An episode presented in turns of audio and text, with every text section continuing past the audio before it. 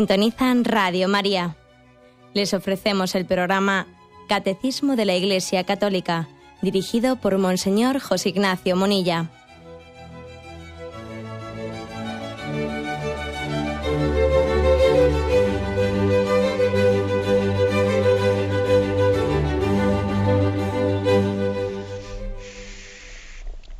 Un cordial saludo a todos los oyentes de Radio María. Un día más, con la gracia del Señor, proseguimos el comentario del Catecismo de nuestra Madre la Iglesia. Estamos en el punto 2675, dentro del apartado de la oración en comunión con Santa María, la Madre de Dios, después de que habíamos hablado de la oración al Padre, la oración a Jesús, la oración al Espíritu Santo. Ahora se habla de la oración dirigida a María o la oración hecha en comunión con Santa María. Este punto en el que habíamos quedado, 2675, dice así.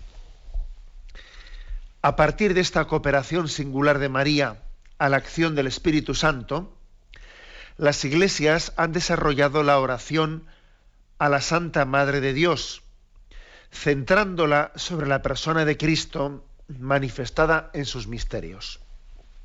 Continúa, pero lo explicaremos después. Ahora nos detenemos en esta primera frase.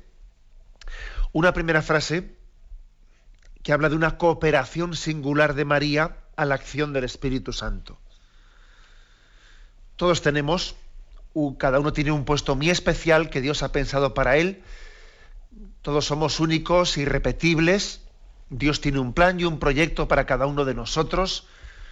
No estamos hechos en serie, sino que Dios ha pensado en en nosotros de una manera singular. Si esto cabe decirlo de todos, os podéis imaginar que cabe decirlo de una manera muy especial de la Virgen María. Tiene una cooperación singular en la obra de Dios. Dios le ha dado a ella un puesto muy, muy especial. Para entenderlo se nos remite al punto 970. La misión maternal de María para con los hombres de ninguna manera disminuye o hace sombra a la única mediación de Cristo, sino que manifiesta su eficacia. Esto es una, afirmación que de una y otra manera, yo creo que a lo largo del catecismo ha salido ¿eh? de distintas formas.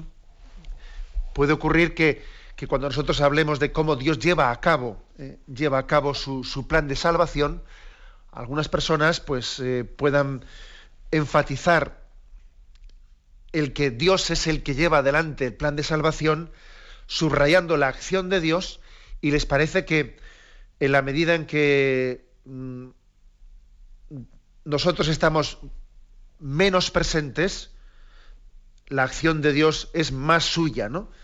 Sería una manera de decir, bueno, pues para que algo quede claro que es una gracia de Dios, pues ahí no ha habido intervención humana.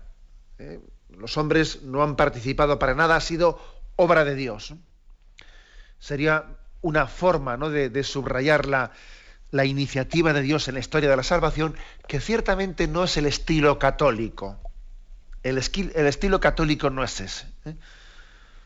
El estilo católico es más bien el, que viene a decir la, la forma en la que nosotros subrayamos que es Dios el que lleva adelante la historia de la salvación, es el decir, qué grande es Dios que nos incorpora a su obra de salvación.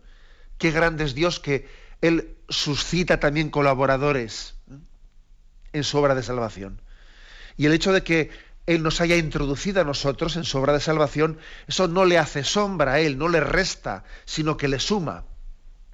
El único mediador es Cristo, pero el hecho de que a María, y a todos los santos, pero a ella de una manera muy singular la haya asociado al plan de salvación, eso, eso todavía lo que hace es destacar más ¿eh?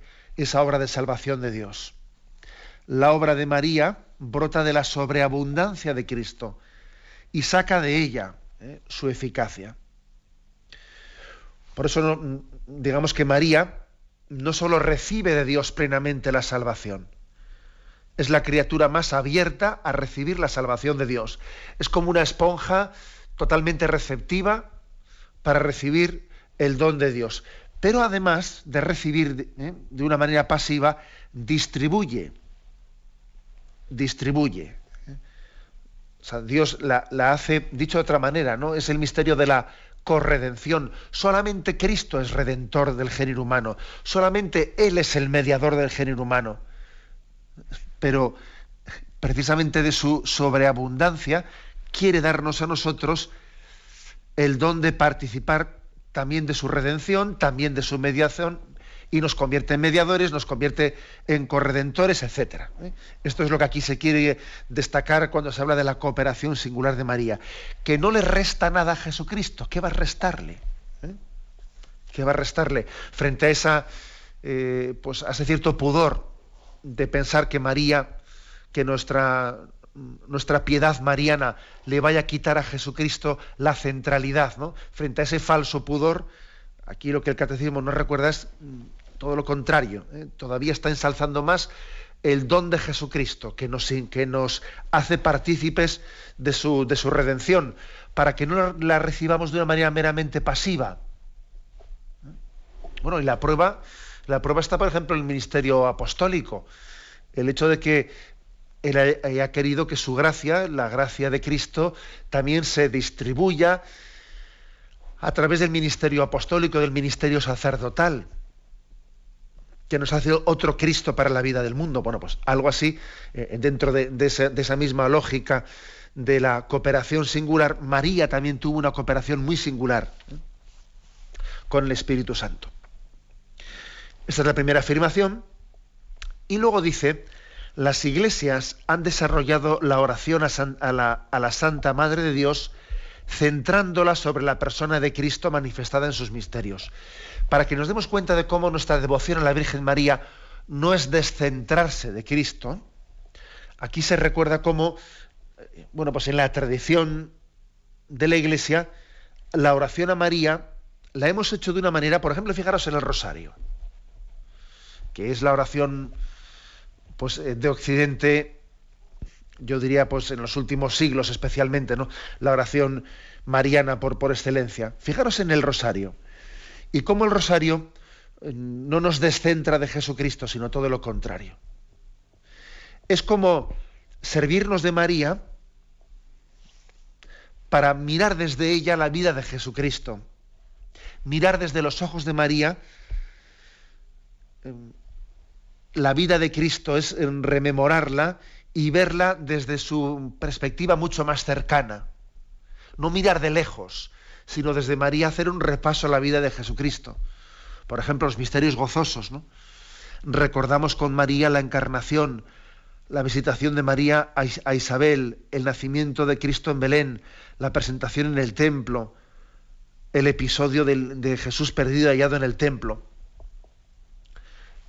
Esto es muy importante. ¿eh? Fijaros que la oración de María es como decir, le acompaño a ella y ella me acompaña a mí, diciendo, ¿te acuerdas de cómo, de cómo Jesús se perdió en el templo? ¿Te acuerdas de aquel, aquel apuro que pasamos? ¿Te acuerdas de aquel, de aquel episodio de, la, de la visita a Isabel, etcétera? ¿no? Es ver desde los ojos de María la vida de Jesús. Es como un caminar para atrás caminar para atrás desde los ojos de María. O lo mismo los misterios dolorosos, la oración de Jesús en el huerto, la flagelación, la coronación, Jesús con la cruz a cuestas camino del Calvario, la crucifixión de Jesús, visto todo con los ojos de María, que nos ayuda a centrarnos más en Jesucristo y a entenderlo, a entender su misterio a la luz de Pentecostés, a la luz del Espíritu Santo es que uno necesita ¿eh? entender las cosas de una manera retrospectiva.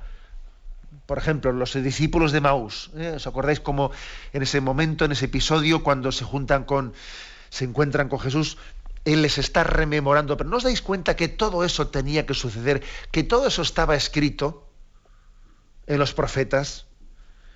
Y es caer en cuenta de que esos acontecimientos, que uno igual los había percibido como situaciones desgraciadas o no desgraciadas, formaban parte de la historia de la salvación. hace falta pues un tiempo, un tiempo de asentamiento, para entender el misterio de Cristo, para rumiarlo, para meditarlo. Algo parecido también a lo que le ocurrió a la propia María. Dice, María meditaba todas estas cosas y las, y las rumiaba en su corazón. María rumiaba en su corazón lo que había acontecido cuando Jesús mm, se pierde en el templo, lo encuentran y, les dice esa palabra misteriosa, ¿no sabíais que yo tenía que estar en la casa de mi padre? Verdaderamente, en esta situación, María también, ella eh, sale de esa situación rumiando, meditando en su corazón. Fijaros lo que es la palabra rumiar o meditar, ¿no? Que como, como los animales, primeramente, están eh, los rumiantes, eh, reciben una gran cantidad, comen una gran cantidad de alimento que no pueden digerir inmediatamente, no lo pueden digerir todo, ¿no? Los rumiantes primeramente están comiendo esa hierba que primeramente pasa a su estómago sin haber tenido la capacidad de, de asimilarla. Y después, cuando están descansando, van poco a poco rumiando lo que, lo que han comido. Algo así ocurre eh, también en lo que es nuestra eh, capacidad de recibir los misterios de Dios. En nuestra vida podemos estar recibiendo pues una sobreabundancia de palabra de Dios que se nos predica que no tenemos la capacidad de asimilar, o hay acontecimientos en la vida que los vemos, pero vamos, no tenemos capacidad de verlos a la luz de la fe plenamente, y hay un segundo momento en el que posteriormente, eh, a la luz del Espíritu Santo y en compañía de María, y desde los ojos de María, vamos entendiendo las cosas, vamos viendo cómo la mano de Dios ha estado en todo, y vamos dejando que Dios deje su, huella y extraiga las consecuencias de todo lo acontecido. E, esta es la oración, ¿eh? la oración a María que dice, que dice este punto del catecismo, que vamos comprendiendo la vida de Cristo, los episodios de la vida de Cristo, incluso yo añadiría más, vamos comprendiendo los acontecimientos de nuestra vida, un poco a posteriori, asistidos por la luz del Espíritu Santo, y mirándolos desde los ojos de la Virgen María. ¿eh? Así, es, eh, así ha sido la, oración, como son también, por ejemplo, los misterios eh, gloriosos o los luminosos. ¿no? Meditar la vida de Cristo desde los ojos de María. En algunas tradiciones, también esto se le ha hecho, se le ha dicho de la siguiente manera, ¿no? igual que el Vía Crucis es, es hacer el camino hasta el Calvario, luego también existe un retorno del Via Crucis acompañados de la Virgen María.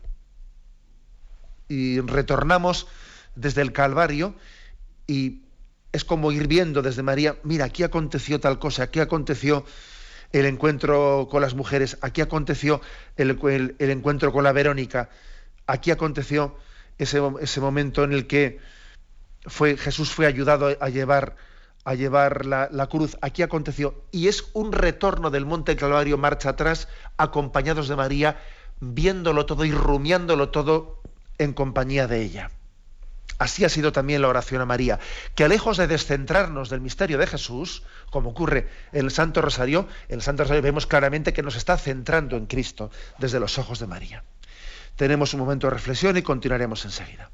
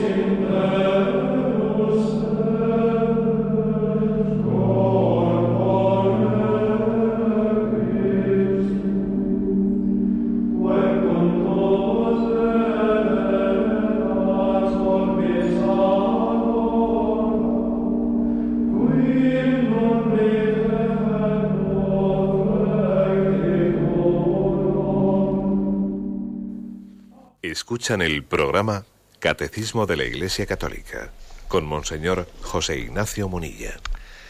Estamos comentando el punto 2675. En él se nos recuerda la singular, la singular colaboración que tuvo María con la acción del Espíritu Santo. Y la forma en la que nos hemos dirigido a María, en la que le hemos orado a ella, centrándonos desde ella en los misterios de Jesucristo. Continúa este punto diciendo así. En los innumerables himnos y antífonas que expresa esta oración, la oración a María se refiere, se alternan habitualmente dos movimientos.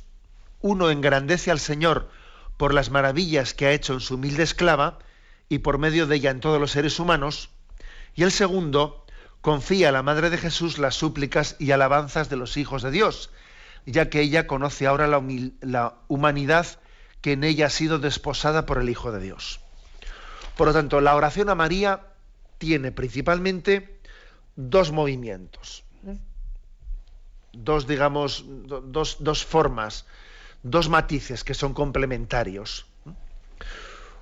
Uno primero, que está más dirigido a Dios mismo, más que una oración dirigida a María, es, una, es orar con María a Dios. Ese es el primer tipo de oración mariana. Con María oro a Dios. Engrandecer a Dios porque ha hecho en María y a través de María pues una su obra de salvación. Engrandecer a Dios por lo que ha hecho en ella, engrandecer a Dios por todos los dones que nos ha dado a través de ella. Primer tipo de oración. El segundo es dirigido más explícitamente a ella. Ya no es orar con María a Dios, sino orar directamente a ella. Es confiarle a ella las súplicas, nuestras necesidades, en virtud, en virtud de que ella es conocedora, tiene una posición privilegiada, estando junto a Dios, estando cerca de Dios, tiene una posición privilegiada para conocer nuestras necesidades, luego recurrimos a ella para poner en sus manos nuestras necesidades porque ella las va a introducir y las va a presentar delante de Dios es mm, ese Santa María, Madre de Dios, ruega por nosotros pecadores. ¿eh? Es caer en cuenta de esa posición privilegiada pues, que tenía ella, por ejemplo, en las bodas de Caná, que parece que no estaba, pero sí estaba, y estaba atenta a todo, y ella se dio cuenta de que allí les faltaba vino, y tiene María en esa, en esa posición singular que Dios le ha dado una atención muy especial a captar nuestras necesidades. Dios le ha puesto ahí, ¿no? Ahí tienes a tu hijo, cuida de él. Por lo tanto, dos movimientos especiales de, la oración a María. Vamos a hablar de, eh, del primero. engrandecemos a Dios, ensalzamos a Dios por lo que ha hecho en María. Aquí especialmente, como ya os podéis imaginar, tenemos una, un modelo de oración que es el del Magnificat. ¿eh? En el capítulo primero del Evangelio de San Lucas justamente en cuanto que termina el pasaje de la Anunciación, he aquí la esclava del Señor, hágase mí según tu palabra, y el ángel le dejó. Y entonces el siguiente versículo ya dice, ¿no? Estamos ya en Lucas 1, 39. Eh, en aquellos días se levantó María en cuanto que ha recibido la, visitación del ángel, y en cuanto que ha tenido lugar la encarnación. Acto seguido, sin punto y aparte. ¿eh? En aquellos días se levantó María y se fue con prontitud, se fue a prisa a la región montañosa, a una ciudad de Judá. Entró en casa de Zacarías y saludó a Isabel. Y sucedió que en cuanto oyó Isabel el saludo de María, saltó de gozo el niño en su seno, e Isabel quedó llena del Espíritu Santo, y exclamó con gran voz, Bendita tú entre las mujeres, y bendito el fruto de tu vientre. ¿de dónde a mí que la madre de mi Señor me visite? Porque apenas llegó a mis oídos la voz de, tu saludo, saltó de gozo el niño en mi seno. Dichosa tú que has creído, porque se cumplirán las, las palabras que te ha dicho el Señor. Y María dijo, y ahora viene aquí la, la oración del proclama mi alma la grandeza del Señor, se alegra mi espíritu en Dios mi Salvador, porque ha mirado la humillación de su esclava. Desde ahora me felicitarán todas las generaciones, porque el poderoso ha hecho obras grandes por mí. Su nombre es santo y su misericordia llega a sus fieles de generación en generación. Él hace proezas con su brazo, dispersa a los soberbios de corazón, derriba del trono a los poderosos y enaltece a los humildes. A los hambrientos los colma de bienes y a los ricos los despide vacíos. Auxilia a Israel su siervo, acordándose de la misericordia como la había prometido a nuestros padres en favor de Abraham y su descendencia por siempre. María permaneció con Isabel unos tres meses y se volvió a su casa. Aquí tenemos pues, el modelo, el modelo máximo de la oración hecha, el primer tipo de oración que hemos dicho, ¿no? La oración que se dirige a Dios, que engrandece a Dios por medio de María, por la obra que Dios ha hecho en ella. Bueno, decir que mm, el encuentro con Isabel eh, ha sido ocasión de que conozcamos la, de cómo era la oración de María. No tenemos otro pasaje en el Evangelio que sepamos cómo rezaba ella cómo rezaba ella. Y esto, como os podéis imaginar, pues es un pasaje que nosotros guardamos como oro en paño, como oro en paño porque aquí se ha revelado el corazón de la Virgen María de cómo, oraba ella, ¿no? En nombre de todo el pueblo, María da gracias al Señor por ella misma y por el cumplimiento de las promesas de la alianza. Bueno, vamos a meditar en esto. Primero, caer en cuenta de que María abre su corazón, nos descubre cómo reza ella cuando se encuentra con otra mujer que es Isabel, que también pertenecía a esos pobres de Yahvé, cuyo único refugio era la invocación de Dios. Quiero decir con esto que María abre su corazón porque se ha encontrado con otra mujer que abre su corazón a Dios. Cuando dos almas de oración se encuentran, se entienden perfectamente desde el primer instante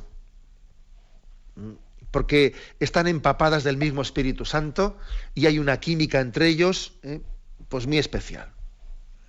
Esto yo creo que es una, esto es importante decirlo. Algunos oyentes seguro que están diciendo, es verdad, porque cuando te encuentras con una persona que, que, tiene la experiencia de oración, que también tú estás intentando caminar en ella, nos entendemos desde el primer instante, ¿no? Algo así ocurre entre María e Isabel. A través de un sencillo saludo, se establece esa especie de contacto vivo con el Espíritu Santo. Es incluso escuchar esa voz y el niño ya está saltando de alegría en su vientre, ¿no? Cuando un hombre lleva a Jesús vivo dentro de su corazón, santifica todo lo que toca. Es, es, una especie de capacidad de irradiación la que tiene, ¿no? Santifica todo lo que toca. También esto lo estamos viendo en María, en este encuentro entre María, María y su prima Isabel. Y curiosamente la Virgen, ante su prima Isabel, lo que hace básicamente es repetir lo que ella ha recibido del ángel. Está de alguna manera repitiendo el saludo de Dios, el que había recibido en Nazaret.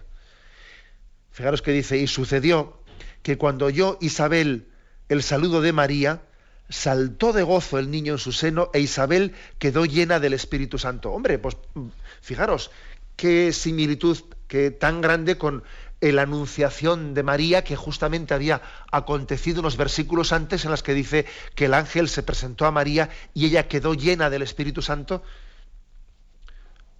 O sea que en el fondo, cuando nosotros estamos llenados por Dios, nos encontramos con los demás y inevitablemente si Dios está presente en nuestra vida, nosotros acabamos siendo presencia de Dios ante los demás. Nadie da lo que no tiene. Nadie da lo que no tiene. Y al revés, cuando alguien está lleno de Dios, no puede dar otra cosa. Y algo de esto le pasa a María en su encuentro con Isabel. Que, ella estaba llena del Espíritu Santo y lógicamente irradia el Espíritu Santo ante Isabel. Esto es, mm, es toda una clave para entender este encuentro y esta oración. Están exultantes, están exultantes las dos en este encuentro. Hay una exultación en el Espíritu Santo. Dice, ¿no?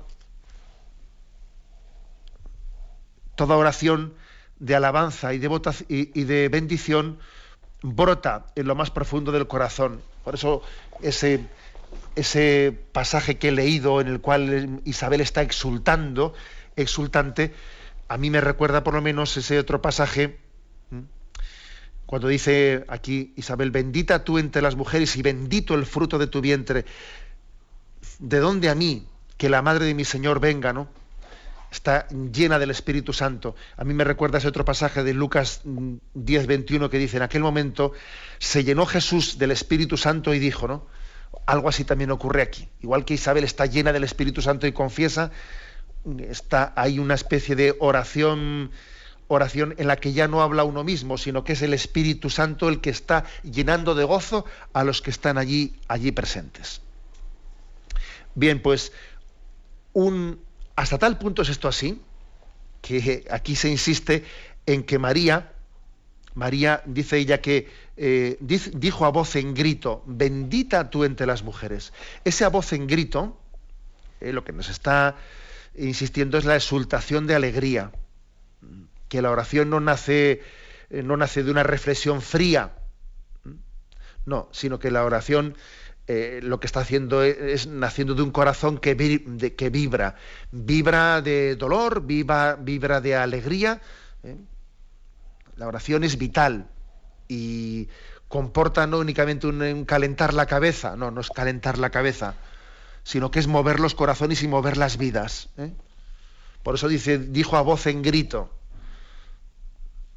a veces nuestra oración suele ser muy plana, muy plana, muy, muy teórica, ¿no?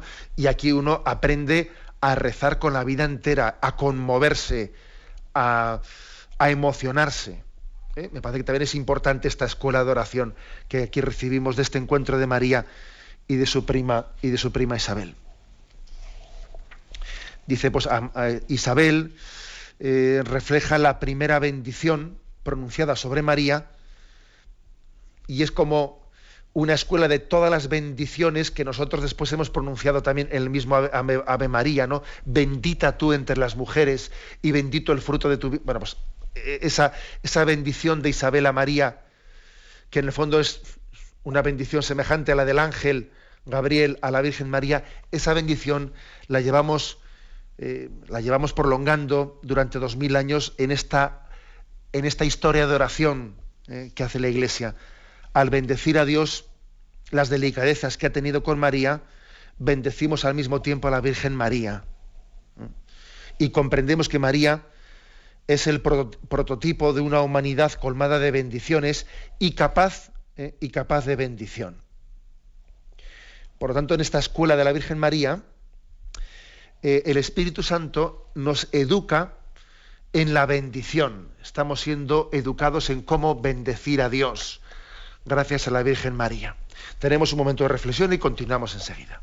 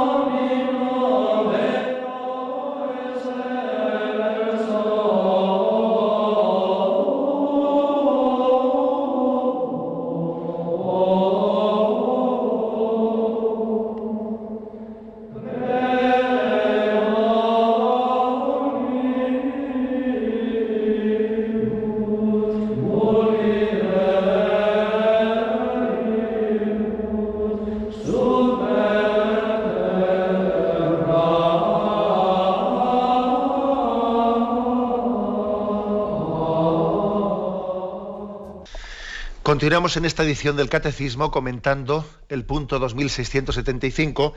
Hemos introducido esta oración del Magnificat que decía que es para nosotros una joya, una joya que tenemos que rezar con profundidad, que tenemos también que hacer de ella una escuela de oración, porque es la única oración que sabemos que María que, pronunció. Otras oraciones no, no tenemos de ella. Y claro, pues para nosotros es muy importante verla con detenimiento, cómo oraba María, qué papel ocupaba Dios en su vida. ¿Qué importancia le daba ella, por ejemplo, a los pobres, a, la, vida, al sufrimiento? Todas estas cuestiones quedan reflejadas en esa hermosa oración de la Virgen María. Ella sabe quién es y que todo se lo debe a la bondad de Dios. Si ella es grande es porque el Creador así lo ha querido. Siente por él todo el amor que puede sentir una mujer por su esposo. Comprende que al mismo tiempo él es el poderoso, el santo, el que tiene infinita misericordia, se toma a Dios plenamente en serio, es el centro de su corazón, Él es el dueño de su vida, de su historia, Él puede colmar de bienes a los hambrientos, lo sabe ella por, propia experiencia, ¿no? Y deja a los ricos sin nada. Claro, es muy importante esta oración. Y además hay una, una palabra clave que se repite en esta oración, que es la palabra humildad, la humillación de su sierva,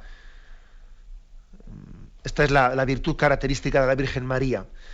Y es, una, y es una auténtica enseñanza, porque la, humildad cristiana no consiste en considerarse eh, poca cosa, sino en saber que lo que somos está unido a la grandeza de Dios que lo puede todo. O la humildad no es negar los dones que tenemos, sino reconocer a Dios como el autor de todos ellos. Por eso eh, la clave de esta oración está en la, primera expresión. Engrandece mi alma al Señor y mi espíritu se alegra en Dios mi Salvador. Curiosamente, Isabel ha sido ocasión de que María caiga en cuenta de, sus, de los dones que, que ella tiene. María no le dice a Isabel, no, no, no me digas esas cosas, no, que me ruborizo. ¿eh? Cuando Isabel hace esa introducción, esa introducción en la que, eh, la que le está ensaltando, bendita tú entre las mujeres, bendito el fruto de tu vientre, ¿de dónde a mí que tú vengas a visitarme? No, no, si yo no soy nadie, no, no, no le responde tal cosa. No hace una negación ¿no? de esas alabanzas que Isabel había, había pronunciado. Es más, posiblemente, aunque María era consciente de eso, eh, el hecho de que Isabel se lo diga, le ayuda ¿eh? a caer en cuenta de esos dones. A veces también a nosotros nos ocurre que necesitamos que alguien diga las cosas, nos las diga para que caigamos en cuenta de los dones que Dios nos ha dado. Eso a veces le pasa a un sacerdote, le pasa a un sacerdote cuando alguien le está recordando que, es un ministro de Dios y, eso a él le ayuda a caer en cuenta. María, lejos de, de negarlo, lo que hace es despierta en ella una confesión de fe, lo que Isabel está diciendo. ¿Mm? María ha percibido que todas las generaciones le van a profesar un gran amor y, ella bendice a Dios y ensalza a Dios por tal cosa. ¿Mm? María puede escuchar la alabanza de la humanidad, pues sabe lo que Dios ha hecho en ella, y eso no es para en ella motivo de vanidad, porque ella es como un cristal purísimo que devuelve los rayos del sol sin empañarlos, sin apropiárselos. Humilde es aquel que es capaz de recibir las alabanzas sin apropiarse de ellas, sino devolviéndoselas a Dios. Sin embargo, vanidosos somos los que cuando recibimos alabanzas, de alguna manera sabemos que nos estamos quedando con ellas, que nos estamos apropiando de ellas. María no tiene necesidad de cerrar los ojos para no ver lo que ha hecho Dios con ella y así no sentir vanidad ni nada por el estilo. Cuanto más claramente ve María lo que sucede, mejor conoce que todo es obra de Dios. O sea, yo creo que aquí María nos está enseñando que, cuál es la verdadera humildad y cuál es la falsa humildad. Ella dice, porque Dios ha puesto su mirada en ella, ¿no? ha puesto mí su mirada, en la humildad de su sierva. Y esto es la oración, caer en cuenta de que Dios ha puesto en nosotros su mirada. La oración comienza en el momento en que tenemos esta experiencia concreta, y no en teoría, sino que uno tiene la experiencia concreta de que Dios ha puesto su mirada en cada uno de nosotros. Por cierto que San Agustín, San Agustín pone, cuando comenta el episodio de los, de los dos ladrones que están junto a Jesús, pone en los labios del buen ladrón esta palabra, ¿no? Me ha mirado y en su mirada lo he comprendido todo. El buen ladrón dice, la clave está en que Jesús me ha mirado, el buen ladrón ha caído en cuenta de lo que es ser mirado por Dios y esa mirada le ha cambiado la vida. Bueno, pues si eso pudo decir el buen ladrón, ¿qué no dirá María? Porque ha mirado la humillación de su sierva. El único remedio para descubrir nuestra vocación, para vencer nuestras soledades, es experimentar que Dios nos mira. Y nos mira de una manera singular aquello que dijo Jesús en el Evangelio, venid a mí todos los que estáis cansados y agobiados, que yo os aliviaré, ¿no? Es lo mismo, es lo mismo, es dejarse mirar por Dios. Todos tenemos necesidad de refugio, ¿no? Y nuestro auténtico refugio ¿eh? es dejarse mirar por Dios. Dejar que, dejar que, que de esa manera, tú sabiéndote conocido y amado por Él, pues yo no huyo, porque cuando alguien no se deja mirar por Dios, lo que hace es huir y huir para adelante. No, el cristiano lo que hace es buscar en Dios su refugio. Dios me conoce, Dios me ama, en sus manos me pongo. Porque ha mirado la humillación de su esclava. Santo es su nombre. Dice así, por eso desde ahora todas las generaciones me llamarán bienaventurada, porque ha hecho en mí obras maravillosas el poderoso. Santo es su nombre. ¿eh? Hasta ahora, mm, si, en la primera parte de esta oración ella se ha fijado en los dones que Dios le ha hecho a ella gratuitamente, ahora en esta parte de la oración del Magnificat, ella va más allá de lo que Dios ha hecho en ella. ¿Eh? Franquea este horizonte y ya pasa allá de los dones de Dios al dador de los dones. Es como decir, si Dios ha hecho esta obra, esta obra en nosotros que somos pobres criaturas, ¿cómo será Dios? Y es adentrarse en lo que ni el ojo vio, ni el oído oyó, ni el corazón del hombre llegó, llegó a comprender, ¿no? Es decir, ella adivina el rostro de Dios, el rostro del Omnipotente. Mm, viendo cómo son las obras de Dios, da un salto. ¿Mm? Da un salto. Su nombre es santo porque eh, aquí, aquí se está haciendo referencia a, esa, a esa sensibilidad religiosa que tienen los judíos en el Antiguo Testamento, que no, no, son, no pronuncian el nombre de Dios porque sería una falta de respeto. Entonces hablan del nombre de Dios sin pronunciarlo, porque hablan de esa trascendencia de Dios. ¿eh? Tú que estás más allá de todo nombre, tú que eres de alguna manera el, impronunciable. Por eso dice ella, su nombre es santo. Pero sin embargo, Dios, ese que es incognoscible, ese que decía el Antiguo Testamento que el que le viese moriría porque nadie podía ver a Dios y quedar vivo, ese Dios que, está, que es inalcanzable, en la Virgen María quiere levantar su velo o quiere ir poco a poco haciéndose visible. María también recibe esa capacidad de, conocer más de cerca el misterio de Dios y ser más familiar a Él. Podemos decir que en la, en la encarnación, en la anunciación, hay como un descubrimiento. Dios descorre el velo. Y por otra parte está velado, la divinidad de Dios está velada en la humanidad de Jesucristo, ¿no? Vela su gloria en la humanidad, pero al mismo tiempo la humanidad está como acercándonos la gloria de Dios que era inalcanzable. O sea que vemos que en esta parte del Magnificat es Mm, María se remite a la santidad de Dios que es inalcanzable para el hombre, pero que por otra parte, precisamente a través de ella se ha hecho más alcanzable que nunca. Nunca Dios ha estado tan cerca de nosotros como en María. Ha estado dentro de ella. Nunca ha estado tan a mano, ¿eh? a mano del hombre.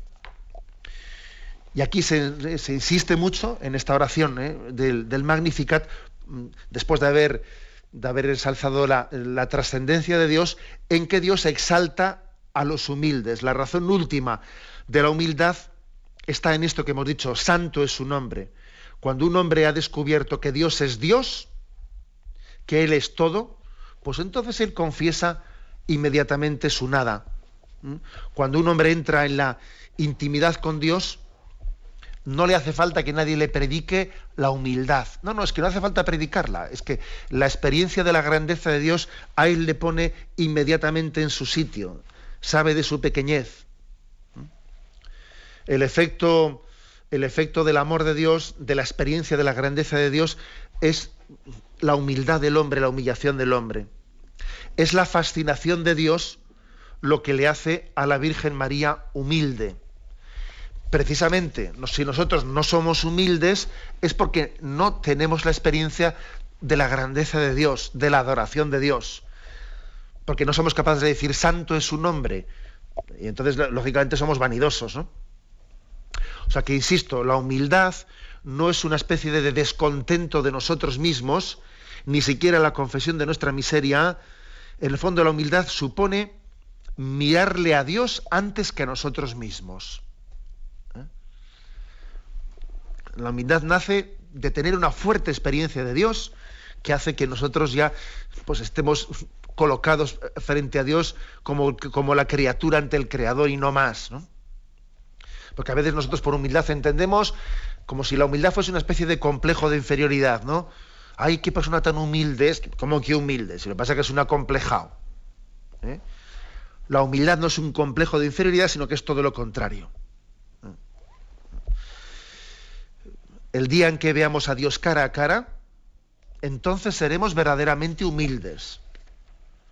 ¿Eh? Hasta entonces, pues, la única manera de intentar ser humildes es teniendo una relación con Dios de intimidad, ¿eh?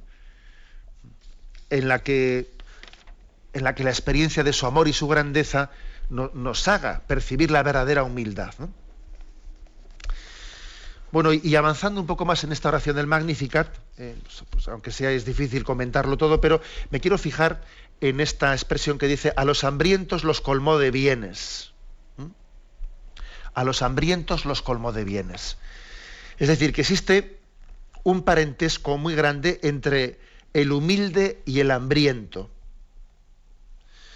¿En qué se parecen el humilde y el hambriento? Se parecen en que los dos no tienen el centro en sí mismos, sino que lo tienen en otro. El hambriento está pensando en quién le da de comer y el humilde es aquel que está centrado en Dios, que conoce su grandeza. ¿eh? Es decir, la referencia al otro es el fundamento de la felicidad de los hombres, de los humildes y de los hambrientos. ¿eh? Por eso dice que Dios humilla a los poderosos y da su poder salvador a los que se saben humildes y a los hambrientos. Por eso el Evangelio dice, bienaventurados los pobres, y hay de vosotros los ricos porque ya estáis saciados. O sea que aquí la, la oración del Magnificat, que es una auténtica escuela de oración por parte de María, nos está invitando a ser hambrientos, a estar, a estar hambrientos de, mm, de los dones de Dios. Lo último que, lo, más contrario al espíritu de la oración es el alma que se cree satisfecha de sí misma, ¿no? Que, que no tiene hambre y sed de Dios. Y una de las desgracias mayores que le puede ocurrir al hombre moderno es pues, que el hecho, de que el bienestar, bueno, pues que una, el que esté con salud, el que tenga un cierto bienestar, el que tenga sus necesidades más apremiantes, las tenga todas ya eh, cumplidas, el hecho de que eso le quite el hambre de Dios, eso es una desgracia, ¿no? Una desgracia decir, mira, pues ande yo caliente, ríase la gente, ¿no? Como, bueno, pues tengo, tengo lo necesario para vivir y eso, fijaros qué poca cosa somos que alguien eso le pueda le pueda quitar el horizonte de la necesidad que tiene de Dios. Pero qué tontería, pero qué poca cosa somos, ¿no? Pues eso ocurre, eso ocurre. Que hay tantas personas que, bueno, pues como tienen satisfechas sus necesidades inmediatas, como tienen para comer, como tienen la cuenta corriente un cierto dinero, como se sienten seguros, como tienen seguridad social, eso, eso es, acaba convirtiéndose en una tentación por la que pierden su hambre y su sed de Dios, ¿no? Es una, tentación de la que tenemos que huir como de la peste, ¿no?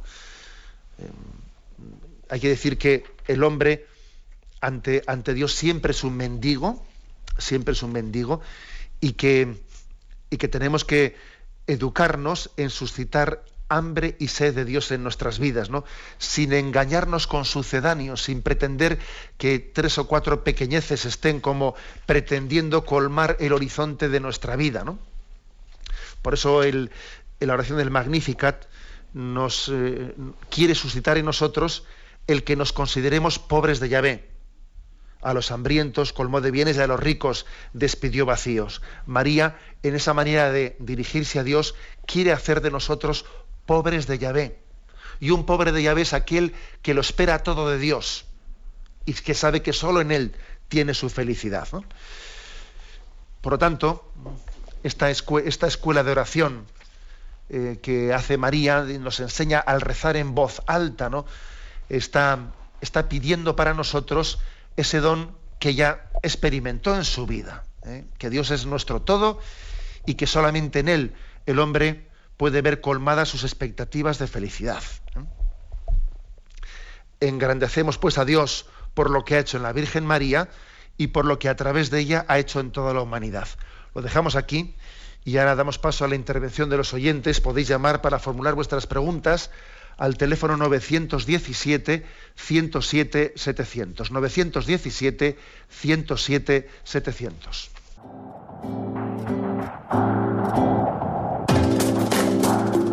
Estos voluntarios que dan su tiempo generosamente en el día a día. Un cordial saludo a todos los oyentes de Radio María. Un día más, con la gracia del Señor, proseguimos el comentario del Catecismo de nuestra Madre la Iglesia.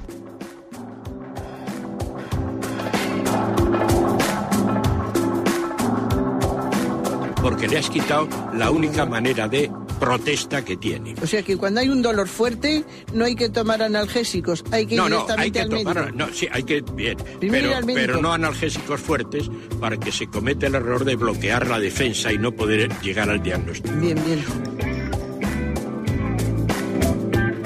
¿Le gustaría tener sus programas favoritos de Radio María para escuchar en cualquier momento? Llame y pídanos el programa que más le interesa en cualquiera de sus emisiones. Recogeremos su petición y sus datos completos para hacer el envío. Solo necesita un lector de CD o DVD que admita el formato de compresión MP3. Llame al 917-107-700 y atenderemos su petición encantados. Tome nota. 917-107-700. Radio María, más cerca de usted.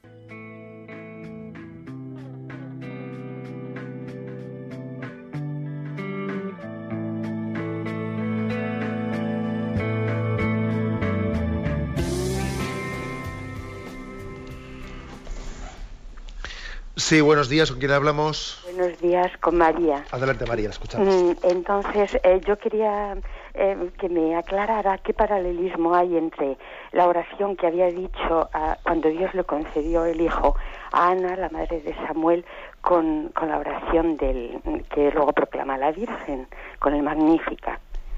Y eso por un lado, y luego también bendecir a Dios porque, mm, em, eh, bueno, estoy un poco nerviosa pero yo de pequeña pues mm, mm, bueno tuve mm, con un sacerdote y demás pues lo pasé mal.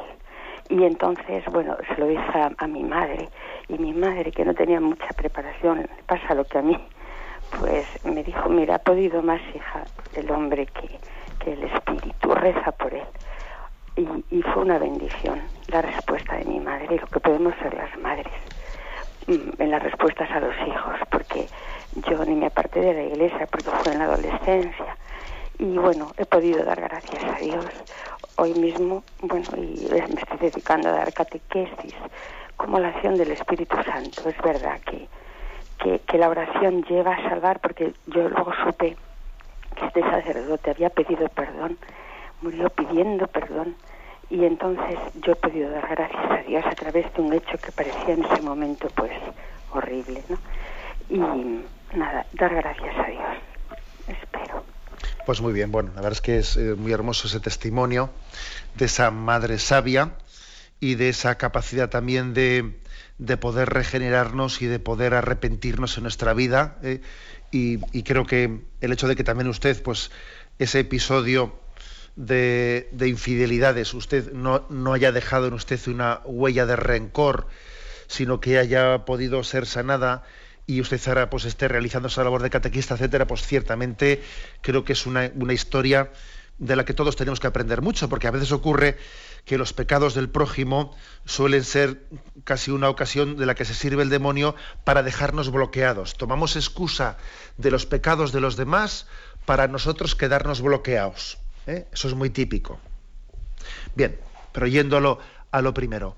Eh, usted ha hecho una pregunta que es bueno, la relación entre esta oración del Magnífica de la Virgen María y el canto de Ana que para los eh, oyentes que no lo conozcan está en el primer libro de Samuel, capítulo segundo, después del nacimiento de Samuel, su nacimiento en el que esa era una, había una dificultad en poder tener descendencia, y entonces después de que nace el profeta Samuel, hay un canto, un canto que seguro que muchos cuando lo escuchen les va a parecer de una gran similitud con el Magnificat, ¿no? Que dice, y Ana comenzó a orar así.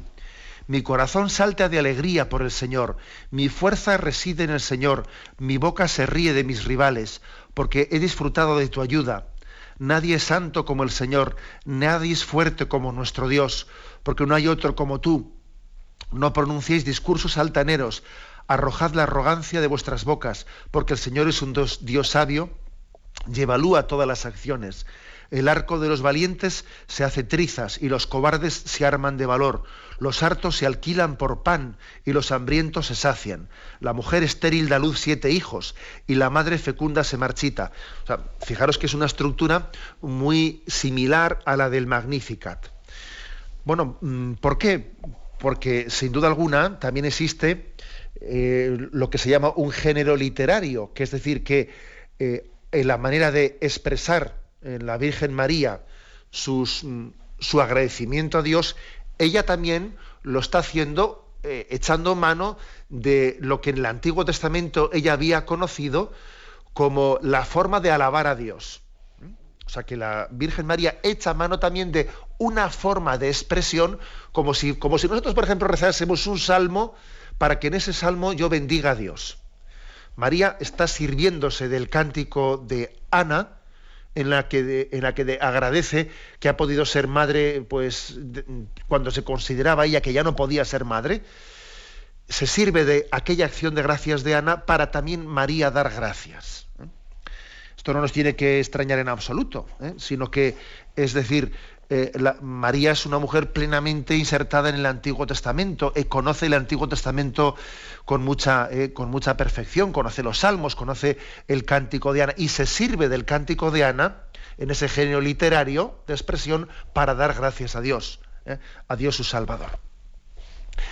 Adelante, vamos a un siguiente oyente. Buenos días. Buenos días, mire, soy María Antonia de Móstoles. Adelante. Yo quería preguntarle, cuando rezamos el rosario, para rezarle bien, ¿en qué debemos de pensar? ¿En los misterios que tocan ese día o en, en lo que estamos rezando de la Ave María y la Santa María? porque es que yo me hago un poco el día al rezar el rosario y luego también claro que cuando le estoy rezando muchas veces me di cuenta que estoy rezando y estoy a lo mejor pensando en otra cosa, se me ha ido santo al cielo.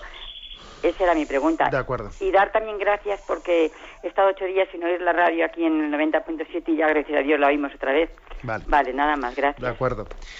Bueno, pues eh, las dos cosas, porque hay tiempo para las dos cosas. ¿eh? Yo creo que podemos en unos momentos determinados fijarnos explícitamente, a ver si Dios quiere a partir de mañana comenzaremos a, hacer un comentario del, Ave María.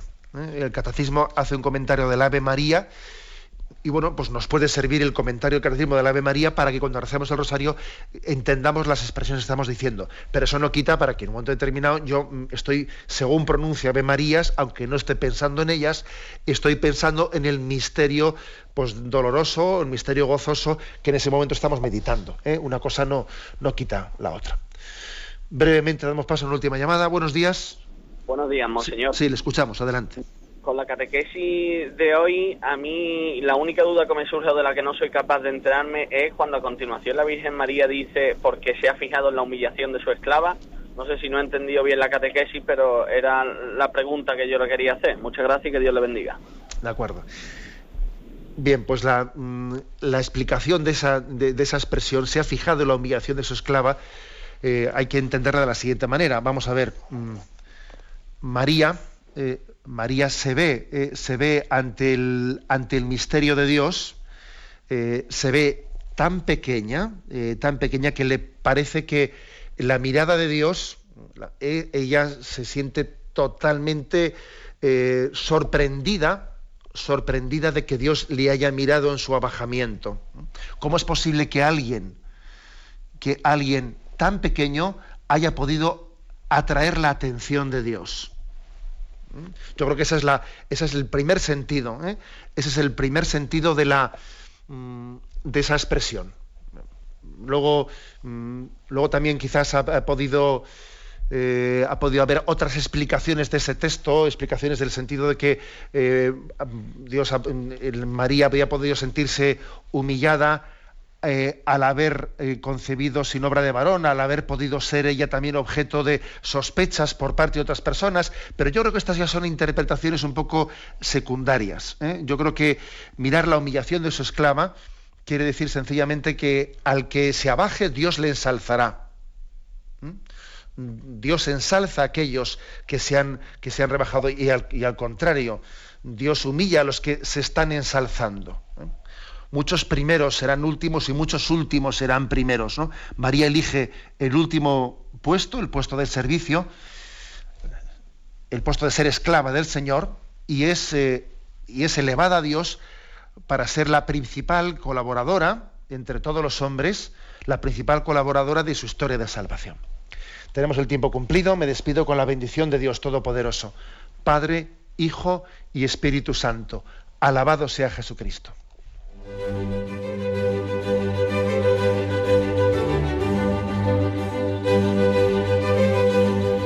Finaliza así hoy el programa Catecismo de la Iglesia Católica con Monseñor José Ignacio Munilla.